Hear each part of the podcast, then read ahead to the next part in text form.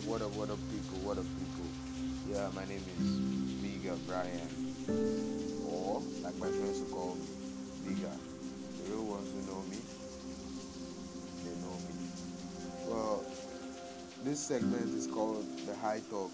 Yeah, this segment is called the High Talk, and it's called the High Talk because it's. Uh, I feel like there are so many people out there who really wants to air their mind, but they can't really say it out. So my aim is to, you know, try and reach out to different things and to different people as far as I can go with this podcast. So if you're listening to this segment, if you're listening to this podcast, I would love for you to please, please, please, please continue to listen to my podcast because the high talks, trust me, is here to stay.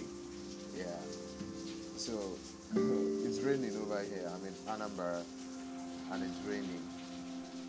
It's crazy because I'm just sitting outside thinking about hustle. I'm thinking about the struggle. I'm wondering like does one really have to go to school to even actually be successful in life? It warrants a question. True, documentation is taking a whole new turn in the industry. So we need education. But the country we live in, jokes apart, our curriculum is poor. Anything bad. People not see anything chop. So what can we do? Some would say hit a joint. Some would say hit a joint. Right? But they say a joint a day keeps the doctor away. Sorry, a joint a day keeps the weirdness away. So that's not even the issue right now. Rice is selling at an alarming rate. Like the price on rice is something else. Is that supposed to happen in this country? I mean, they've been putting money into agriculture for over 16 years now. Every administration has been putting money into agriculture. Can't we farm our own rice? What's so different from installing the same machines that the white men or the Chinese would actually use in selecting this rice and then filter them and pack them here and say homemade goods are sold? And we also can export our rice and sell to other African nations. But no, they would rather take those money and fly overseas, hide them in Swiss accounts.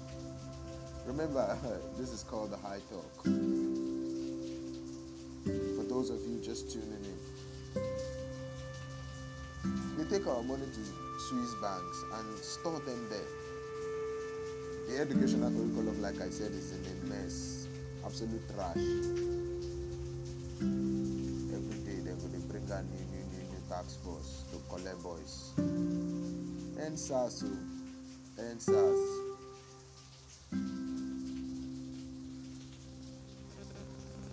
Must SARS.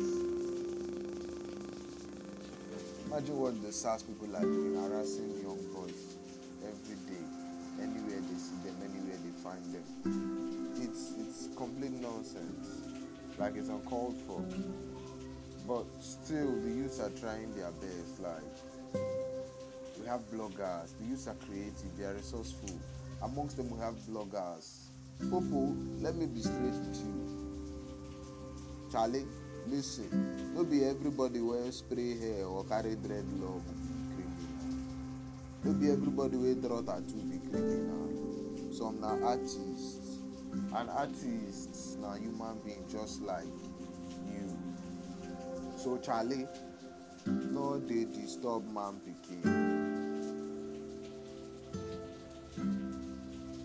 They blame the youth, just dey arrest man pikin. Tell me wetin man pikin do them. but last last ayé ti bàjẹ́